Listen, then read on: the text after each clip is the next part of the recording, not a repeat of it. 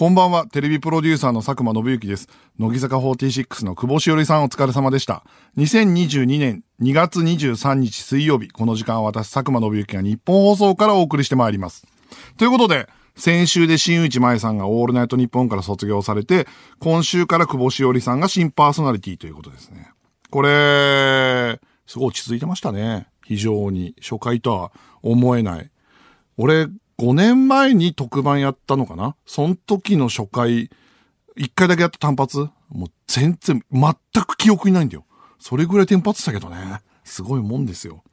あの、バレンタインシーズンということで、新内さんとの思い出が蘇ってくるんですけど、去年ですかね？ に 月のスペシャルウィーク、新内さんとのエンディングでクロストークがありまして、それまでは一回も台本なかったのに、急に今回のクロストークは台本がありますって言って渡されて、そこにテレビ界ではリモート収録に な, となって何か変化はありますかって書いてあったから、あ、これマストで言いたいんだなと思って、まあ、いや、僕佐久間はあの準備の人なので、テレビ界のリモート事情について書き出したんですよ。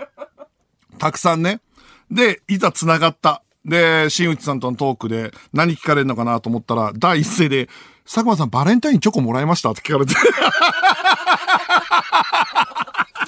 ああ、リモートの話全くなし、あわあわしたっていうあの、いいのよ、バレンタインのチョコのエピソードなんて別におじさんだからないことないんだけど、俺のラジオで話すのはいいの。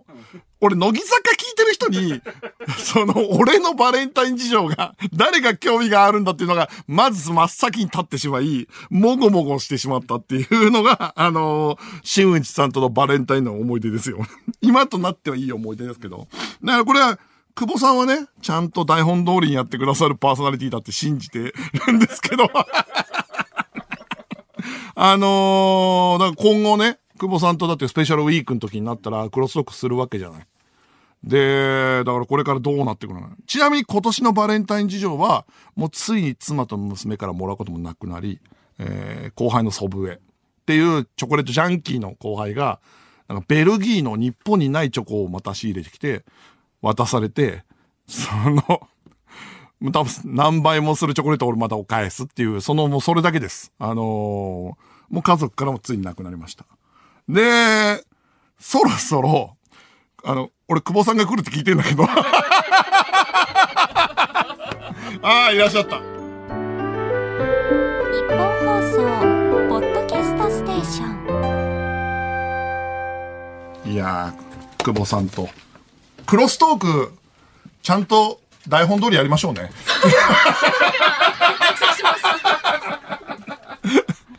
はい。ということで、えー、久保さんも来ていただいて、まあ本当に、えー、落ち着いていらっしゃいました。最後までということで、これからも期待できますね、と思っております。それでは今週も始めていきましょう。佐久間信之のオールナイトニッポンゼロ。日本放送、ポッドキャストステーション。改めましてこんばんは、佐久間信之です。毎週水曜日のこの時間は佐久間信之のオールナイトニッポンゼロをお送りしていきます。にがつじゅうろくにちは寒天の日ということですね、これ。すごいですね。にがつじゅうろくにちの由来ね。寒天の日がにがつじゅうろくにちなんでだろうと思ったら、語呂合わせで寒天とかでも、日本で初めて寒天がとかでもないんですよ、これ。寒天を発明した人の誕生日とかそういうのでもない。エヌエイチケー の試して合点で特集された日っていう。いや、これそうですよ。記念日系でこのタイプの由来ってないですからね。試して合点始まりっていう。これにせんごねんに試して合点がきっかけで大ブームになったらしいんですよ、寒天って。で、その日、だからにせんごねん以降にできた記念日っていう。だからこれ、確かに試して合点発の大ブームってあるもんね。試して合点とあるある大実験だっけ、昔。それきっかけで大ブームになったものたくさんあるじゃん。なんかあのー、朝バナナ。朝バナナとか、あとは、えー、納豆的なやつもあったよね。とかあど、結構なダイエット系は結構あったよね。で、マジでスーパーから一瞬でなくなるっていう。バナナなくなった時本当にクレイジーだと思ったけど、バナナだぜっていう。すごいよなぁ。で、だって俺未だに試して合点の、で、な、見た卵焼きの作り方で娘の弁当作ってるものって。えっと、えー、マヨネーズと混ぜて、で、麺つゆちょっと入れて、で、えっと、砂糖入れるっていう。そうすると、麺つゆとの、ま、あのマヨネーズ入れるとふっくらになるっていうやつが試したがってやってて。それが、あのー、娘の弁当に入れてる卵焼きだから、佐久間家の味になってるからね。それガッテンの味だからね。でガッテンはこの前最終回、名前変わってそのまま最終回になって、にじゅうななねんかん長寿番組が次々終わってるんですよね。これ ビーエス 行くのかないろんな番組 ビーエス 行ってんだよね。それはテレビのさ、地上波がさ、コア視聴率っていう、その要は若い世代を取らなきゃいけないものやって、お笑い番組ガッと増えたじゃん。で、その分、えっと、年配の方向けの番組は ビーエス に移行してて、今 ビーエス の視聴率絶好調なんで、各局。で、スポンサーもすごいついてるっていう、で、各局 ビーエス が、あの、すごい好調だって聞いてて。だからまあまあ、それは、テレビはバラエティ番組とか笑いが出て、ビーエス の方になんか時代劇とか、そのなんか、あの、情報系の番組が増えたりしてるのは、今の上流って感じなんですね。あ、そう。それで、そういえばの話なんですけど、キングダムツーで、教会、が、教会の役が、清野菜名さんっていうのがもうニュースで出た、出たんですよ。で、これ、実は、これ、いちねんまえかなんかに、前にこの番組で予想を立ててて、その時に、教会は清野菜名じゃないかって話してたのね。で、これ、そんなにすごい予想かっていうと、まあ当たる可能性。なんかメールもらったんだけど、当たりましたねって。で、嬉しい、めちゃくちゃ喜んだんだけど、よく考えると、まあ、そんなにいないんだよ、動ける人。動け、動けて人気の女優さん、そんないないんだよ、っていう。で、これ、まあ、て、ちょっとテンション上がったんだけど、で、その時、あの、放送で予想してたのが、まだ発表されてないんだよね、李牧とか呂布って。で、李牧が松坂桃李、瑛太、長山瑛太さん、伊勢谷友介さん。で、毛布が鈴木亮平さんで、呂布が内野聖陽さんと役所広司さん。で、翔平君がディーン・フジオカと瑛太。うん。ここまで言ったらどれかは当たるっていう。あー、どれかは当たるよ、これは。うん、ただね、この話をしてた時に、もう一つの予想してて、もう一つの予想はこの番組しかしてないのね。キングダムの予想は、他のとこでもしてるでしょ。ね、覚えてますかね、実写版、キングカズ。あの、発音は、キン、キングカズだからね。あのー、実写版キングカズだけど、カズ、菅田将暉、北沢、伊藤健太郎、伊原、内野聖陽、中山こ、中山、ゴン中山ね。間宮祥太郎。これ、でも、あらがちないことはないの。だって今、ネットフリックスが、ちょっと古い実話のドラマ化が流行ってるわけ。ってなると、全裸監督浅草キッドで、今度ダンプ松本だから。ダンプ松本ってはちじゅうねんだいとかでしょ？そろそろ来る、来るよ、きゅうじゅうねんだい。きゅうじゅうねんだいの J リーグブーム、カズがブラジルから戻ってきて、で、ベルディとアマリノスのあの華やかな試合やって、あの、結果的になんだっけえっと、マイヤーだっけわかんないけど、忘れちゃった、忘れちゃったけど、ベルディのあの外国人が先制点決めて、決めたっていう、そのあの試合もやってくれると思うんだから、キング数あるからね。これは。とにかく俺は、実写版はうちの西洋に任せたいって気持ちが。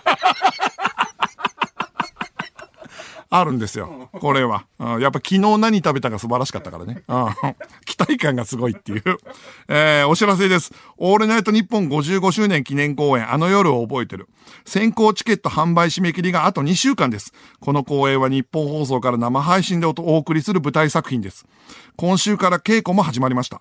えー、おととい初めての稽古だったんですけど、役者の皆さんに集まってもらって、初めましてということで、台本の読み合わせをして、ついに始まったなって感じなんですよ。これ、ビデオコンテっていうのをノーミーツは作ってくれてて、じゅうごじかんかにじゅうじかんくらいかけて、あのー、スタッフで、こういう感じで動きますみたいなの撮って、で、そのビデオコンテをみんなで見ながら、こういうお芝居をやっていきますっていう読み合わせをして、で、えっと、その、その後読み合わせをしていくっていう感じだったんだけど、まあ、一個だけ問題があって、これはそうね、俺言うか言う前か迷ったんだけど、あの、稽古場の暖房がつかなくて、全員ガタガタ震えながらやったっていう。うん。あの、みんな最初普通にやってたんだけど、明らかに寒いのがみんな伝わってきて、どんどんどんどん着込んでいって、最終的にキャンプみたいな着込み方で本読みをやって、最後回路が渡されるっていう、あの、稽古があって、あそうね。あと、あのー、間が、間もいてくれたんだけど、プロデューサー役の。うん。間がほんのちょっとだけ、ほんのちょっとよ。ほんのちょっとだけ、格好つけてた。わかる？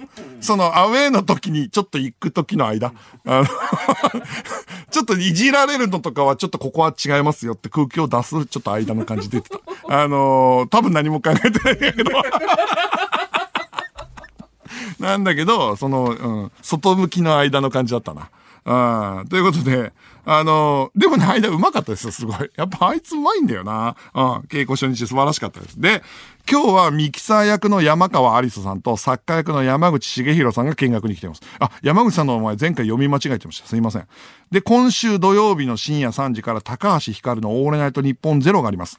オードリーの後です。あの夜を覚えてる エーディー 役で主演の高橋さんと同じく エーディー 役の工藤遥さんがゲストで出られるということで、こちらもぜひお聞きください。高橋さん何回かオールナイトやってますもんね。高橋さんのオールナイト面白いからね。俺も聞こうと思います。チケット発売中です。お得な先行チケットの販売期間はにがつにじゅうはちにちまでということで、ぜひ買ってください。えー、メールを募集します。今日はテレビがきっかけで流行ったものです。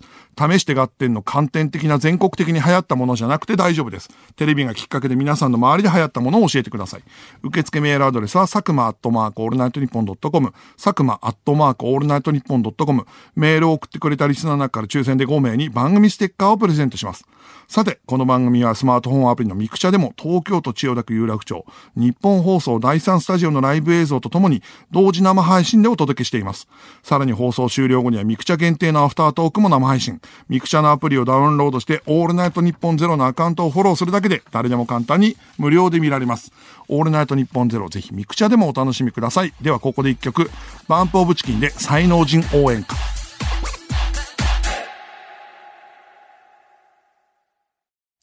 佐久間です。この時間は佐久間信之のオールナイトニッポンゼロをお送りしています。あのー、冒頭で日付にじゅうさんにちって言ったんですけどじゅうろくにちでした。すいません。ちょっとまあ台本間違えてたんですけど、俺も全く気づきませんでした。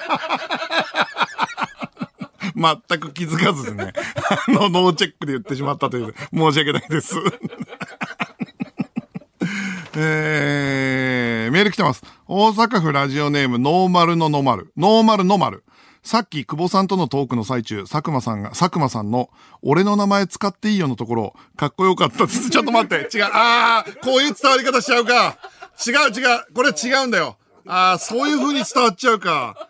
違う違う。その、あの、川島さんになんか、とっかかった時の言い訳として俺の名前使っていいよっていう意味だったんだけど、もしかすると確かに、あ、俺の名前使っていいわ。ダセーな。やべえやべえ、危ねえ。教えといてくれてよかったわ。あ言われたらどうか、あ、そっか。あだから俺が秋元さんとかにね、あ言われたりとか、そういうことでしょ。あはいはい。なるほどね。うん、ニュアンスとしてはギリアウトかもしれない。危ねえ、危ねえ。ああ、気づかしてくれてよかったよ。リスナーはほんと。ありがたいよ。えー、福岡県ラジオネームおつかれんこんトルティーヤ。実写版キングカズですが、僕はカズとマッチアップするディフェンダー役に平子さんを希望します。うん、いや、まあちょっとディフェンダーっぽい体型ではあるね。平子確かにね。ただ、その J リーグに来てからのメインのディフェンダーじゃないな、多分な。あの、カズが、えー、っとね、まだカズって呼ばれる前、三浦の頃にブラジルに渡って、ジャポね、日本人を舐めてるブラジルの日系ブラジル人のディフェンダーで、一発で抜かれるディフェンダー、イントロタイトルバック前の、あの、日本人どんだけのもんだって言って、あの、股抜きフェイントで抜かれてって、そこにキングカズって出る。時の冒頭が平子です、多分。見えるわー。本当に見える。うん。見えるなー。もうキャスティングされてるな、もうこれは。いやー、いいですよ、これは。ああえー、あのですね、あの、新番組をいちがつからやってるんですけど、黄金の定食っていう番組。あのー、なにわ男子の大橋くんと、シソンの長谷川くんの二人で、で、どういう番組かって前も説明したかもしれないですけど、定食屋さんがあるお店に行って、えー、いろんなメニューの中からただただ悩んで、一個、まあ、メインの定食と、小鉢だけ頼めるから延々と悩み続けて、最終的には二人で決めて食べるっていうだけの番組なのね。で、食べるシーンが非常に長いって番組なんだけど、まあそれがおかげさまでまあ結構好評で、で、出演者の皆さんともまあ楽しくやってるの。何よりロケが楽しいのよ。その、あのー、大橋くんと、あのー、長谷川がすげえいいやつだから、ロケが楽しくてね、まあ、えー、なんだけど、あのー、今こういうさ、コロナとかの時期だから、まあ、黄金の定食っていいのは、その店しか行かないから、移動しないから、だからコロナ対策しっかりやってロケやってんだけど、あのー、たまにね、こういうことがあってて、あの、お店の方がコロナでお休みになっちゃうとか、っていうこととかあるんだけど、それが、先週ロケやる予定だったお店が、その一週間前に、ロケの一週間前ぐらいに、まあその、そんな事情で、まあちょっとコロナの、えー、関係で、ちょっとロケができなくなったわけ。それが、もうロケ一週間前だったから、会議でみんなで、え、どうするみたいな。え、どうしよっかみたいな。で、そのお店がもともとダメになったお店っていうか、もともとそこは中華のお店に行こうって言ってたのね。それなんでかというと、その普通の定食のお店、洋食とかとか回ってったら、行ってないのが中華だったから、中華行きたいねって言って中華調べて、中華のお店の内諾取れてたお店が、ちょっとそのコロナの関係で、まあちょっとここは行けませんみたいなって。みんなで旗とか待って来週だなって、あの、リモート会議やっててみんなで。で、候補のお店が結構 あ, あるんだけど、でも、まあまあもちろん美味しいお店で、ロケできるスペースがあって、店員さんが、まあ理解があってっていう。で、今回はその店の関係上中華でみたいなことやってたら、なかなかなくて、で、どうしようか。一週間後ですよ、つって。で、許可なんか急に取れないじゃないですか、と思って。で、調べますってなったんだけど、あの番組って、ディレクターが通い詰めて、全部のメニューを食べますみたいな。で、食べて、で、えー、おすすめするから、食べられる期間って言うとよっか、いつかとかはないと食べられないじゃん。だから、いっしゅうかんまえには決めてないと間に合わないっつって。じゃあ今日決めないと間に合わないですね。ってなると、自分のよく行くお店しか思いつかないわけ。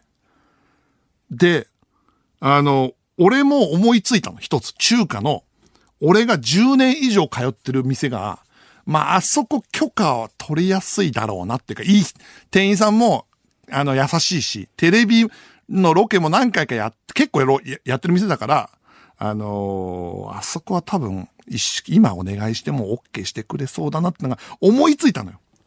なんだけど、混むの嫌じゃん。わかる？テレビマンの悩みのジレンマなのよ。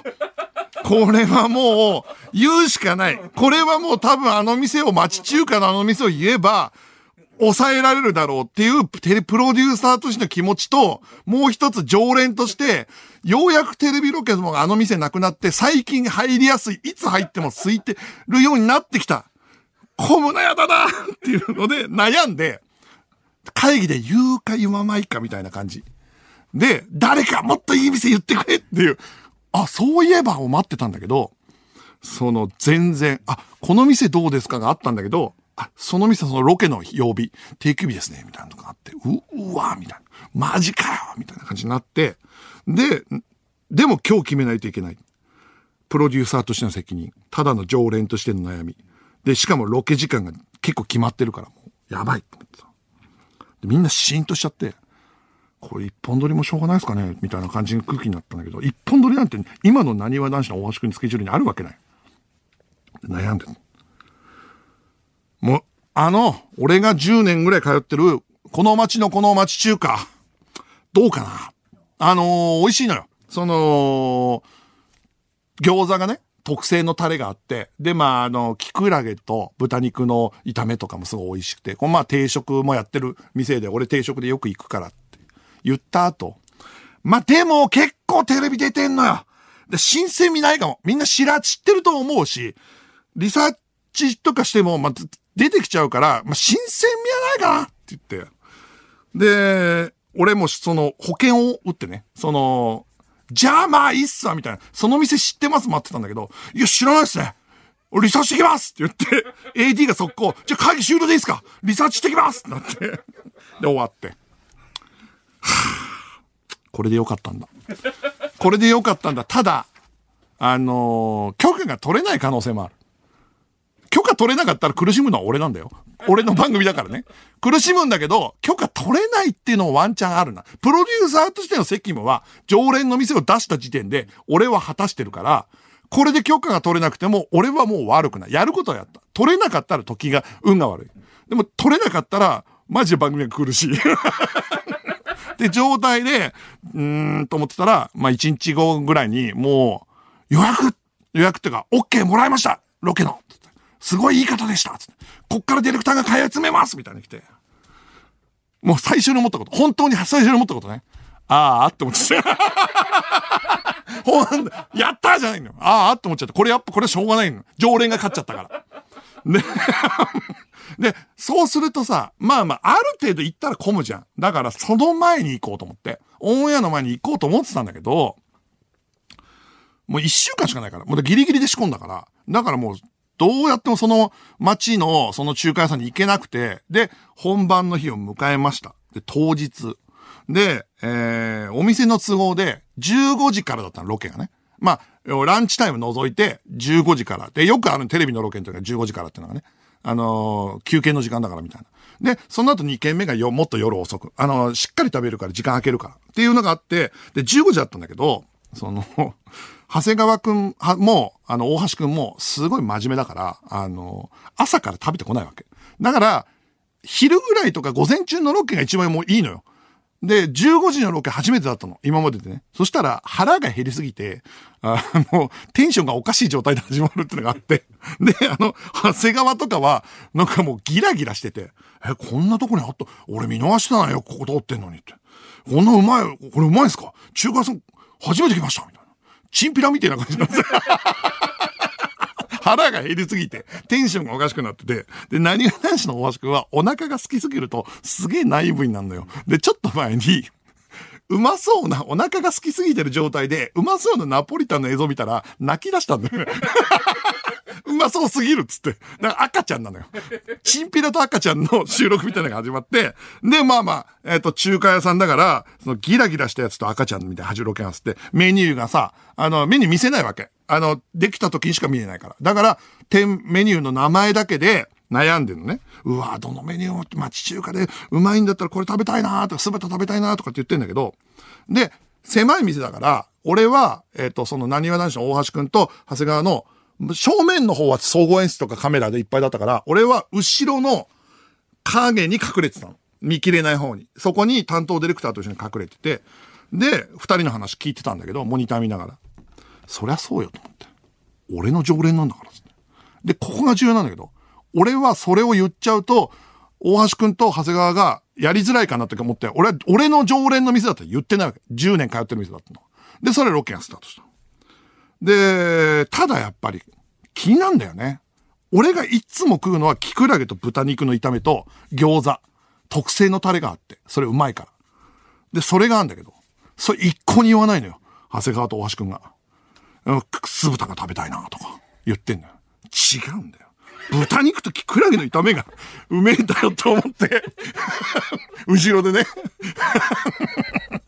えーっつって。そういう番組なんだよ。そういう番組なんだよ。角煮うまそうっすねみたいな。違うよ。キクラゲと豚肉の炒めがうめえんだよって思いながら、後ろで待ってたの。そしたら今度、あの、やっぱこれさ、自分が通ってる店だと、正解、その店の魅力を知ってほしいっていう、常連の気持ちの方が立ってくるのね。で、そうすると、たくさん食べたディレクターがね、あの、おすすめするんだけど、今回は、あの、そのおすすめのメニューとかはガチでやってほしいから、俺知らないでおくわって。あの、口出したくなっちゃうからって言って、ディレクターにも言わなかったの。いつもは、多少、推しのメニューはチェックしたりするんだけど、何にも言わないで。俺は初見で、後ろでね、常連だから。そしたら、そのディレクターが、ここは、キクラゲと豚肉の炒めうまいです、みたいなこと。分かってんじゃん、と思って。それそれと思って。それよと思って。でも大事なこと言ったね。餃子はうまいって言ったんだけど、特製のタレがついてるって言わなかったんだよ、本当ディレクターが。マジかと思って。うん、いや、他にも美味しいメニューあるんだけど、その特製だって言ってね、言ったのかもしれないけど、俺聞き取れなくて。でマジかよと思って言ってねえなと思った。でも、黄金の定食って番組は、一番影響を与えるのは最後に出てくる、そのお店の常連さんのおすすめなのよ。やっぱ常連さんのおすすめ食べたくなるじゃん。で、いつもはおじさんとか、定食屋の常連って大体おじさんだったりするから、あとはガテン系の若者とかが来て、その、最後に、この、僕はこれ食べてますとか、この店最後に来るんだったら、このガッツリナポリタン食べますとかっていうのが最後影響を与えるわけよ。で、これありがたいんだけど、その、店も一週間前に決まったじゃん。だから、常連さんなかなか捕まんなかったの。それね、急に、あい、スケジュール取ったから、お店も探してくれて、で、無理やりスケジュールこじ上げてきてくれて、来てくれたんだけど、そのスケジュールがあったのが、そのにじゅう代の若い男性と女性だったのね。のお二人組だったの。で、通ってごねんだっていうの。その人はね。俺もその常連さんもその時初めて会うから、で、まあ、どっかでお店で会ったことがあるかもしれないけど、そのにじゅう代の男女が来て、通ってごねんだっていう話をした時に、俺後ろで、マジかよ、俺じゅうねんなんだけどな、と思って。いや、ごねんも十分なんだよ。ただ俺やっぱじゅうにねんぐらい通ってるから、マジかよ、お前ごねんで大丈夫かと思って。せっかく来てくれた常連さんには言ってないよ。心の中でちょっと思っただけよ。で、まあでもごねん通ってんだったら魅力は伝わるはずと。で、いまいちここまで目立ってない豚肉とキクラゲとか、特製の餃子のタレの話してくれるはずだと。そしたら、第一声で、あの、お若いですね、みたいな、何歳ですかみたいな話になった時に、あのー、って言って、その、急に決まった常連さんだし、別にリハとかもやってないから、ガチガチに緊張してるわけ。若いし。あのね、おじさんは緊張しないの。うん。あの、シソンヌの長谷川もなにわ男子の大橋くんも別にビビんないから。でも、やっぱりにじゅう代の男女と、男女だと、ね、ジャニーズのスターと、あと、シソンヌがいるから、やっぱ緊張しちゃうの、やっぱ。で、ガチガチに緊張してるから、やっぱ、プロデューサーとしてね、心配な気持ちもある。大丈夫かって気持ちと。で、もう一個常連として、まあ、伝えられるかっていう。この店の魅力っていう。って気持ちでいたの。そしたら、まあまあ、あのー、ここは角煮というか土鍋とか美味しいです。あ、それうまいよ。それうまいよ。でもって。でもって思ったんだけど、その土鍋の話しかしないわけ。まあ、それはもういいんだよ。その人が食べたいんだから。正解はないんだから。この番組に正解なんかないんだから、別にいいんだけど、そう、まあまあそうね。でもと思いながら。でもと思ってた。でも、あんで、担当ディレクターの方が俺の隣にいたんだけど、俺に、緊張してますね。つってで、まあなんか、あの、本当は言わなきゃいけないことも言ってないのかもしれない。わかんないけど。で、その後、女性の方に行って、で麺物をおすすめして。で、麺物もそこうまいな。麺物のおすすめあって、それは言ってほしい。確かに麺物も言ってほしかったの。でもと思って。だって特製の餃子のタレのこと言ってないじゃんと思って。これはディレクターが言い忘れたのが言ってないんだから、そこはもう常連が絶対言ってほしいと思ってたんだけど、その麺物で、そのある麺料理のこと言って、その大橋くんとかも、うわ、それ食えるんすかみたいな。いいなーっつってて、うわ、やべ、その麺料理いっちゃうじゃんと思って。あと角煮いっちゃうじゃんと思って。このテンションと思ったら、長谷川がやっぱり、うわ、角煮いいっすねみたいな感じになってて。マジかよと思って。え、ダメなの？え？俺が言っちゃダメなのと思ったんだ。一瞬その辺から、あのー、もう、常連のブロックが終わったわけ。で、そうすると、本ちゃんの注文になるわけよ。で、その時点で、豚肉のキクラゲの炒めが、そこまでプッシュされてないの。で、あと、餃、餃子、これが問題。これはね、聞いて。餃子の特製のタレの話してないの。そこは餃子の特製のタレがうまいの。でもそれは言ってないってなると、正当な競争じゃなくなるじゃん。うん。全部の情報が明け渡った後で選ぶんだったらいいよ。それで選べないんだったら俺だって諦める。うん。フェア、フェア、それはね。でも、伝えられてない情報がある状態で、俺の常連の店が、俺がずっとじゅうねん通ってる店がジャッジされる。我慢できないと思ったの。ねえ。ねえ、それで、担当ディレクターの見たら、担当ディレクター確かに、佐久間さん、タレの話してないですね。どうする？大丈夫ですって、俺のことうなずいてくれたのね。うなずいてくれたの、俺はね、あのー、どっちだと思ったんだ、最初は。もうこのまま行きましょうなのかな。俺は、佐久間さん行った方がいいですよね、感じたの。だから、長谷川と大橋が、あの、あー、これどうしようかな。でもまあ、今の常連さんの話聞くとって言ったぐらいの最後の注文する前に、あのー、俺後ろにいんだよ。隅の棚から後ろから出てきて、ああ、俺じゅうねん通ってんだけど、って言って、あの、ちょっと待ったっていう。ちょっと待ったっつって、あの、どいた常連。どいた常連の人。それだけはね、もうどうしてもね、我慢できなくて、あの、あのね、俺じゅうねん通ってんだけど、えじゃあなんで最初から言わないんですかっていう、まずそれがあるじゃん。まず最初からなんでそれ、最初からずっといるのになんで言わなかったんですかってなったと、いや、ちょっと、一つだけ言わせてくれ。ここは、餃子を頼むと、別にちょ、頼むと特製のタレがついてきて、それは一見真っ赤に染まってて、激辛だなと思うんだけど、そこにドボンと餃子をつけて食べると、あら激辛じゃない、甘い、そしてほんのりあ辛い味がしてきて、その激、すごいもうご飯もビールも全部進む。っていうのが、これだけはなかった情報だから。これだけはどうしても常連、常連として言いたかったっつって。あ、そうなんですか。え、それは聞いたかった。よかったです。あと、豚肉とキクラゲの炒めが、めちゃくちゃうまいんだよって言って、ね、いなくなって、その、奥見たら、その、総合演出が、すげえびっくりしてて、ええっていう。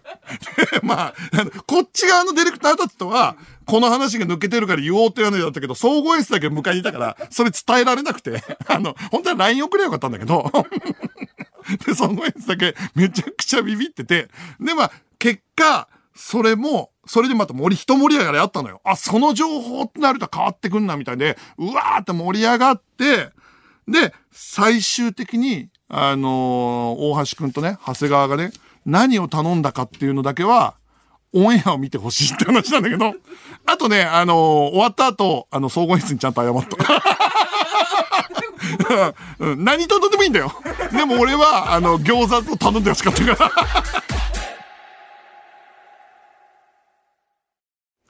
佐久間です。この時間は佐久間信之のオールナイトニッポンゼロをお送りしています。あのー、嫌われた監督落合博満は中日をどう変えたのかは、あのー、評判になってたんですけど、ようやく電子書籍で買ったら読み始めたら一気だったんですけど、いや、面白かった。めちゃくちゃ面白かった。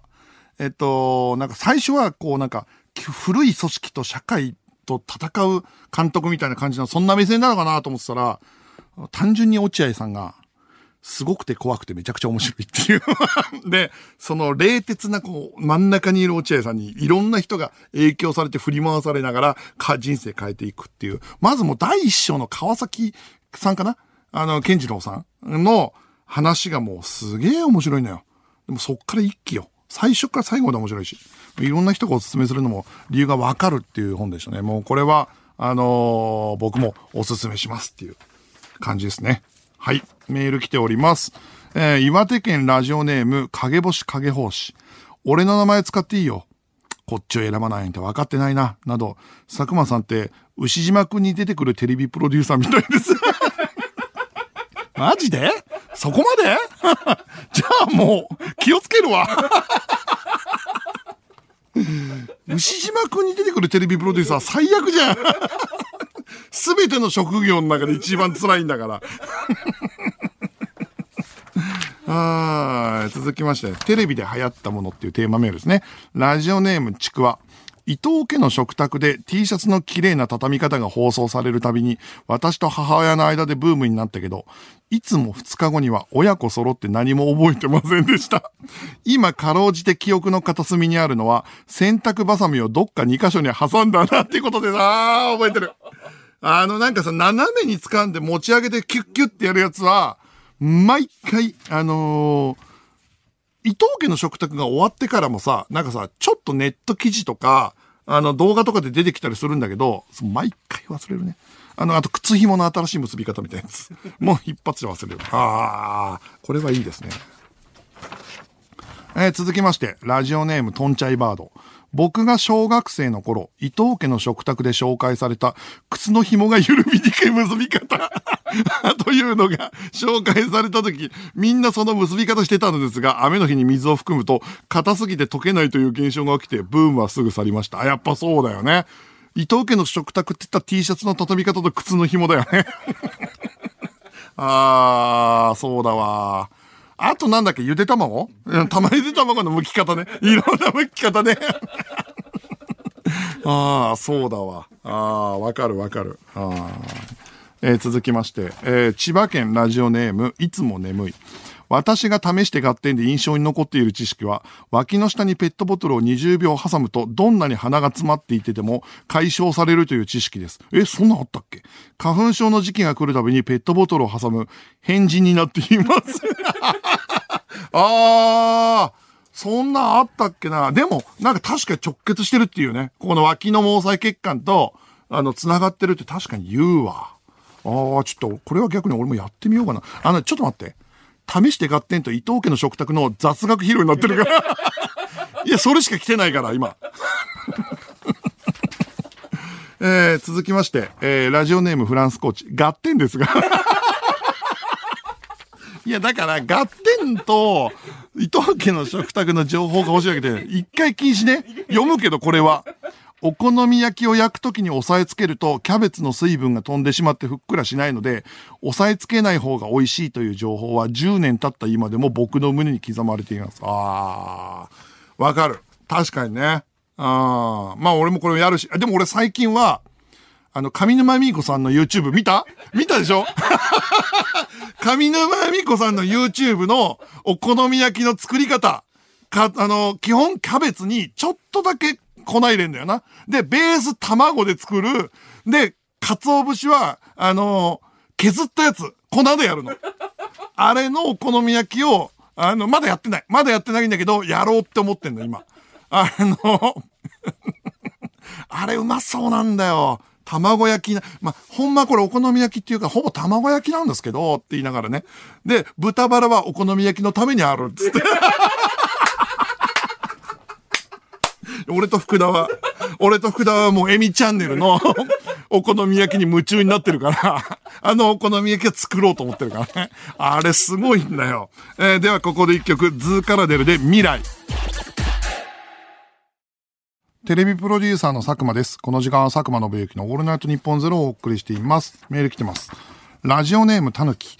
学校から家が近くてゲームがいっぱいあるという理由で、僕の家に放課後来ていた一個上の兄貴のクラスメートヤンキー先輩集団よにん組がある日、家に僕のクラスメートが心配してピンポンを押して訪問してきた時に、スマブラやってるから追い返せ、俺の名前使っていいよと言ってましたけど、もしかしてあの中の一人って佐久間さんですか？は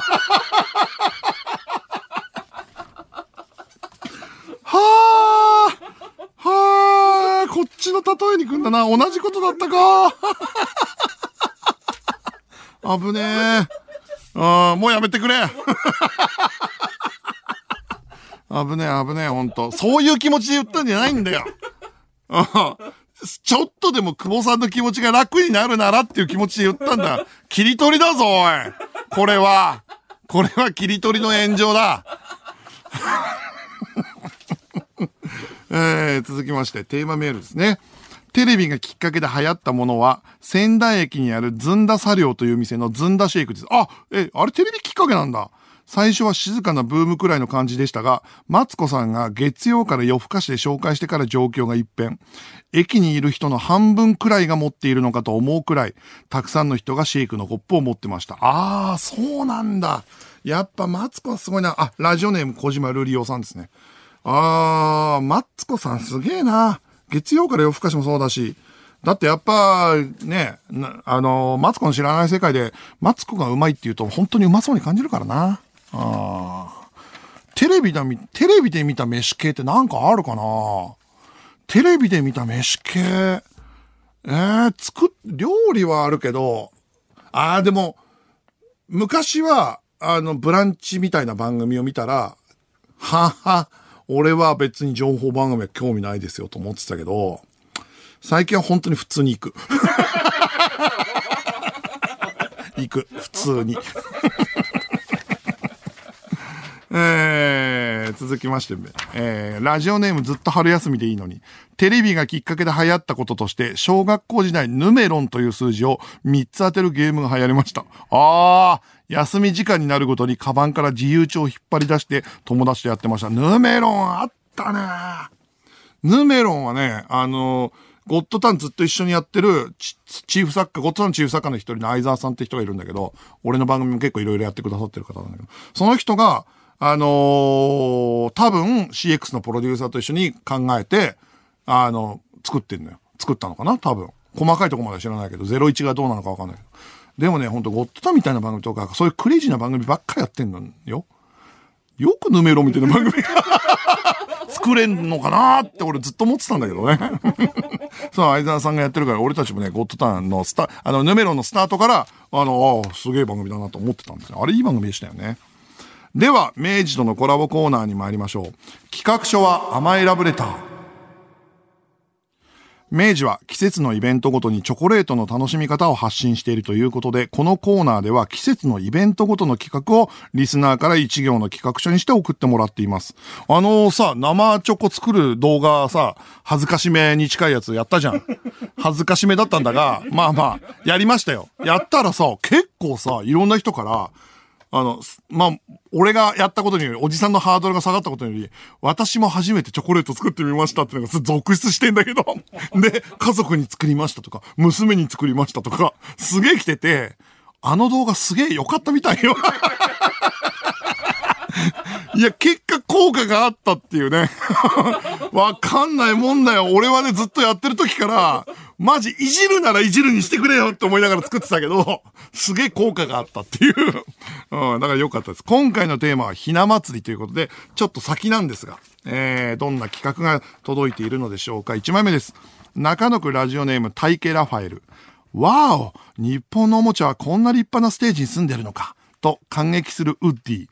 そのボウガンで私と銃の腕を競わないか。と右大臣に絡むバズ。セクシーな三人感情に目を奪われ、妻にビンタされるミスターポテトヘッドというお約束の展開が盛りだくさんの映画、トイストーリーインジャパン、ひな祭りは大パニック。あー、面白そう。あー、面白そう。いいね。いいね。こういう楽しそうで、結局こういうの結局いいよね。で、しかもこれ楽しいだけじゃなくて、ピクサーは最終的に泣けるテーマも持ってくるからね。その一年に一回しか出されないおもちゃたちの、おもちゃというか、その人た、なんか、あの、ひな人形たちの悲哀とかね。一年に一回だぞ、俺たちみたいな。でもいいじゃないかっていう、どんどん大きくなっていく子供たちなんだよ。あの、母から娘に送られていくじゃないか、みたいな。で、泣くみたいな。ありそうだなぁ。あー、もう、もう映画見た気分だもん。えー、にまいめです。東京都ラジオネームソウルパワー。ひゃくにんのミュージシャンとダンサーをひな壇上に従え、にせんじゅうはちねんのコーチェラを完全再現したビヨンセのひな人形。わかりますこれ。あのね、知らない人はね、映像検索してみてください。あの、コーチェラのビヨンセ最高なんだよ。めちゃくちゃかっこいいんだよ。黄色いね、格好をしてね。それでもう、いろんなバンドマンとかを従えてね。で、ひな壇で歌うの。本当に、あのー、ひな祭りのひな壇みたいなのを歌うんだよな。それのこれ、ひな人形めちゃくちゃ欲しいな、これ。うわ、これはいいな。あー、レベル高えな。えー、千葉県ラジオネームポセイドンいち。キャリーパミュピャムの新曲、ボンボリボンボン。おい、急にクソみてえな提案が来たぞ。まあ、フリーソデーションとかね。あのー、ハロウィンの歌とかもあったからね。でもさ、その注目するポイント、ボンボリじゃねえだろ。中田康隆ボンボリ選ぶかな。えー、続きまして、東京都ラジオネーム、チンシャエール。チラシ寿司の仕上げとして、最後に刻み海苔をかっこよくまぶそうとするも、腕にくっついてしまう、トルコの塩振りおじさん。あね、ちょっと高いところから、あのー、鶴のポーズみたいなやつで、やってくね。あれかっこいいけどね。確かにね。海苔とか鰹節をね、全部手についちゃう。手にベタベタにくっついちゃうからね。確かに。うん、塩だったらいけるけどな。確かにな。トルコの、あの人トルコの塩振りおじさんっていう人だったの。あー、面白いな。えー、続きまして、兵庫県ラジオネーム大入袋。五人林を横目に、ひな壇を転げ落ちる、ショックの堂本光一。あれね、ほんとね、俺も、俺もにかいぐらい見てるけど、あの生で。本当にすごいところから落ちるからね。光一くんね。うん。あの階段落ちすごいから、ひな壇を転げ落ちる。ああ、そっか。ひな祭りの時期はショックもひな祭り系、ひな、あの、ひな祭りエディションでやってくれるんだろうな。ああ。あれでも、まあそっか。これ以上話すとネタバレになっちゃうかな、ストーリーだな。ショックのネタバレって難しいな。ああ。えー、続きまして、茨城県ラジオネーム、ヤギの子分。渋谷の女性さんびゃくにんに聞きました。あなたの好きなひなあられは何色という、何の役にも立たないアンケートを行う乱行王国。いや、そうなんだよ。ワンチャンやってるよ、これ。あ、はい。乱行国はやってる可能性あるからな。マジで。謎のやつ。乱行国とネトラボのアンケートだけは本当に。今、一番来年ブレイクする芸人千鳥っていう、えー。続きまして、えー、島根県ラジオネーム藤原元スマブラ参戦。太鼓、大包、小包、笛、歌という編成に対し、うーん、リズム隊は一人でいいんだよな。会社としては太鼓の彼と、読み、太鼓の彼と歌の君だけで契約したいというメジャーレーベルのマネジメントに、俺らはごにんで一つなんすよ。平安からずっとこれでやってきた、俺らの絆舐めないでくださいと切れるも、実は太鼓担当はもう契約書にサインしたことを知らされ、愕然としたまま解散したごにん林。あー、悔しいな。歌は最後まで抵抗したんだろうね。うん、歌はね、俺たちは、ボーカル結構熱いからさ、俺はバンドでやってますからって言ったんだけど、ドラムだけね。ドラムだけ、え、お、もう太鼓そんなすごいの？深夜みたいな太鼓なの？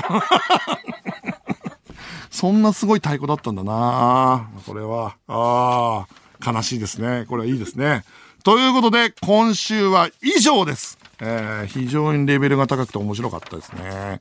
何にしようかな。いや、どれも面白かったんだけど、今週のベスト企画、企画メール何にしようかな。あ、でも今回は、あー、これ言います。えー、今週のベスト企画メールは、トイストーリーインジャパン、ひな祭りは大パニックです。中野区ラジオネーム、タイケラファエル。これいちまいめだったんですけど、非常にこれ見たいなと思わせたんで、えー、このベスト企画を使用した明治とのコラボツイッターキャンペーンも行っています。詳しくは番組ツイッターをご確認ください。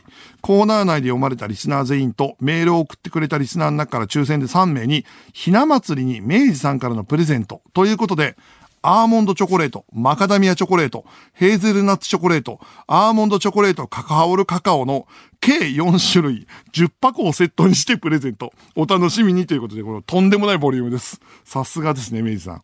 そして次回はテーマを広げて、ひな祭り&ホワイトデーで募集します。え、ちょっと待って、分けたらよくない？え、ひな祭り、ひな祭りとホワイトデーを、だから、たすきがけで行くってこと？今後。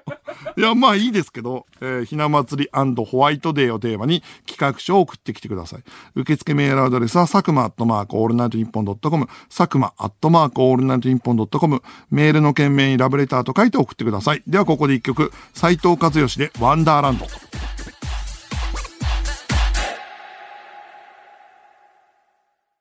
佐久間です、えー。メールが来ております、えー。ラジオネームトルコライス。佐久間さんすいません。ラブレターのコーナーですが、募集しているのは、ひな祭りとホワイトデーを掛け合わせた企画なのか、ひな祭りオアホワイトデーの企画なのか、どっちなのでしょうか。これ僕らとしてもだいぶ考え方変わってきますんで、できれば教えていただけますでしょうか。申し訳ない。ひな祭り&ホワイトデーって言ったからね、我々が悪いです。ひな祭りオアホワイトデーでいいです。掛け合わせなくていいです。はい。すいません。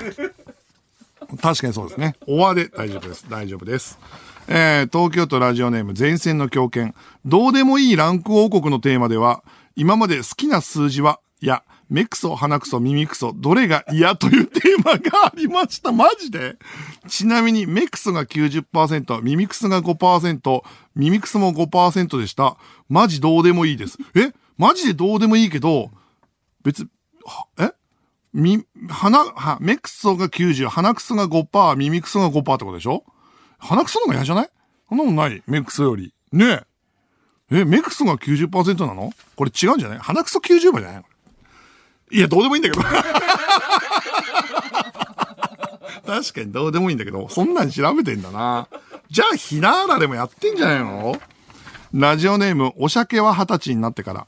僕の行きつけの美容院のお兄さんが僕に居酒屋を紹介してくれた時に、安くなるから俺の名前使っていいよと言っていたのですが、名前を出しても店員がはみたいな顔をして全く安くなりませんでした。佐久間さん、どうして僕を騙したんですか？いや、関係ねえだろおい。いや、あと少なくともあの川島くんは俺のことはって言わない。さすがに来てくれてんだから、俺のラジオにもやめてくれよ。俺はって言われたら恥ずかしいな。ラジオネーム山田太郎。ごねんまえにスノーサークルの新刊で先輩宅で家飲みをした時に酒がなくなり、近所の酒屋にじゃんけんで負けた僕が買い物に行くことになったのですが、もちろんまだ一度も喋ったことのない先輩から俺の名前使っていいよ、つけてもらえるからって言われたんですけど、レジに行ったら店員さんから、あ、つけとかやってないですと冷たくあしらわれました。え、なんで佐久間さんあの時嘘ついたんですか？いや、だから俺じゃねえか。その世の中の生きった先輩全部俺に当てんなよ。マジで。あ、これちょっと今日のラジオ楽しくないよかれと思って、久保さんが俺よりにじゅっこぐらい下だから、よかれと思って言ったの。え、今からでもさ、久保さんに連絡取ってさ、その、もう絶対俺の名前を出さないでくれ。誰か伝えて、乃木坂のマネージャーに伝えて。本当に、うん、本当に俺が悪かったって言って。本当に。はあ。えー、続きまして、え、テーマ名ですね。ラジオネーム、ポーカーに負けたジョーカー。僕は学生時代、ブロンコビリーというステーキハウスでバイトをしていたのですが、カンブリア宮殿で特集を組まれた時の週末は、過去最高の客数を記録するくらいの混雑でした。へー。テレビの影響ってやばいなと身をもって感じました。まあ確かにカンブリア宮殿ってさ、いちじかん丸々やるからね。だから確かにすごいんだよね。ニトリとかそういうのやった時もすごかったんじゃなかったかな。あー、多分さ、イケアとかさ、とかも多分その、テレビでやるたんびに行きたくなんないね、コストコ。コストコそうだよね。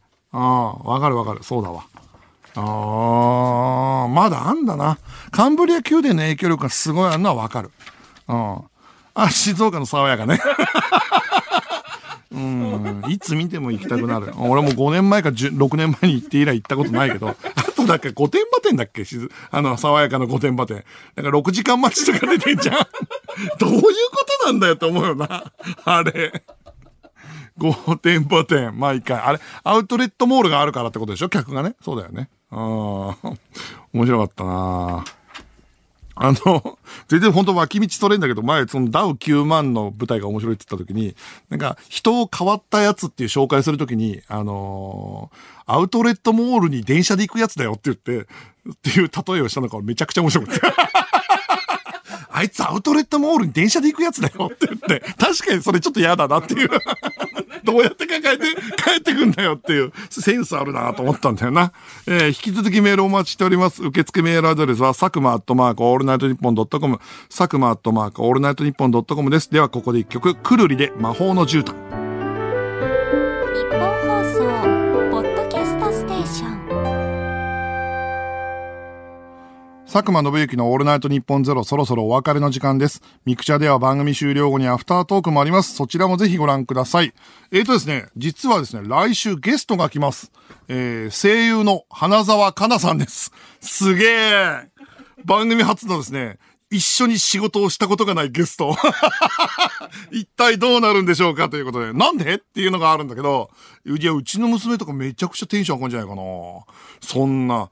あの、花澤さんとの関係は本当に、僕が、えっと、普通に、あの、花澤さんのね、あの、ラジオとかも聞いたことあるし、あとはもう普通にアニメを見てるっていうのはあるけど、花澤さんが、とにかく深夜ラジオが好きなんだよね。いろんなラジオが好きだということで。えー、ということで、ゲストに来ていただきます。さらに来週は声優の諏訪部純一さんの番組に、僕、佐久間がゲスト出演します。アトベ様の人ですよ、これ。なんでっていうえ。俺こんな声優のトップの人たちとこんなに急に絡む一週間ということで、えー、まあまあ楽しみですけども、えー、と思っても、テニプリも見てるからね、俺はね。えー、メールが来ております。えー、大阪府ラジオネーム、ノーマルノマル。佐久間さん、俺の名前使っていいよ。お、これは切り取りだぞとおっしゃっていましたが、お忘れですか？これがメディアですよ。うわぁ、ムカつくそれはめ、お前はメディアを勘違いしてるぞ。あの、切り取りをメディアって言い始めちゃダメなんだぞ。あとなんで、お前に俺がメディアを語られなきゃいけないんだ。こっちはにじゅうにねん働いてんだぞ。はあ。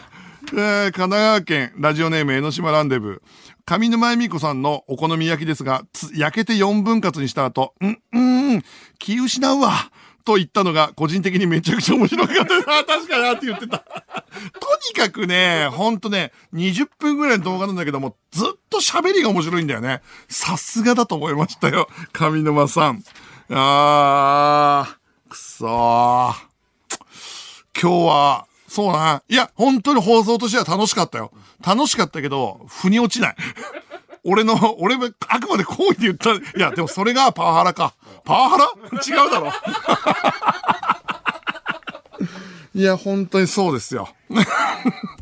あまあ、まあでも本当に、俺は今日、日本放送に来る時というか、あとは待ち時間も久保さんのラジオで聞いてたけど、本当になんかすごい、あのね、最初テンパったとは言いつつ、早口になってたけど、でもそれ以降もずーっとね、聞きやすくて、本当にいいラジオだなと思ったんで、これからも楽しみですねっていうのと。はい。あの、あともうね、俺はね、あの、干渉するのやめます。はぁ、クロストークが怖いんだけど、だから。俺もちょっと偉そうにしないようにしないと。ということで、まあお互い頑張ろうと思っております。えー、えー、野郎ども、港に別れを告げろようそろ、テレビプロデューサーの佐久間宣行でした。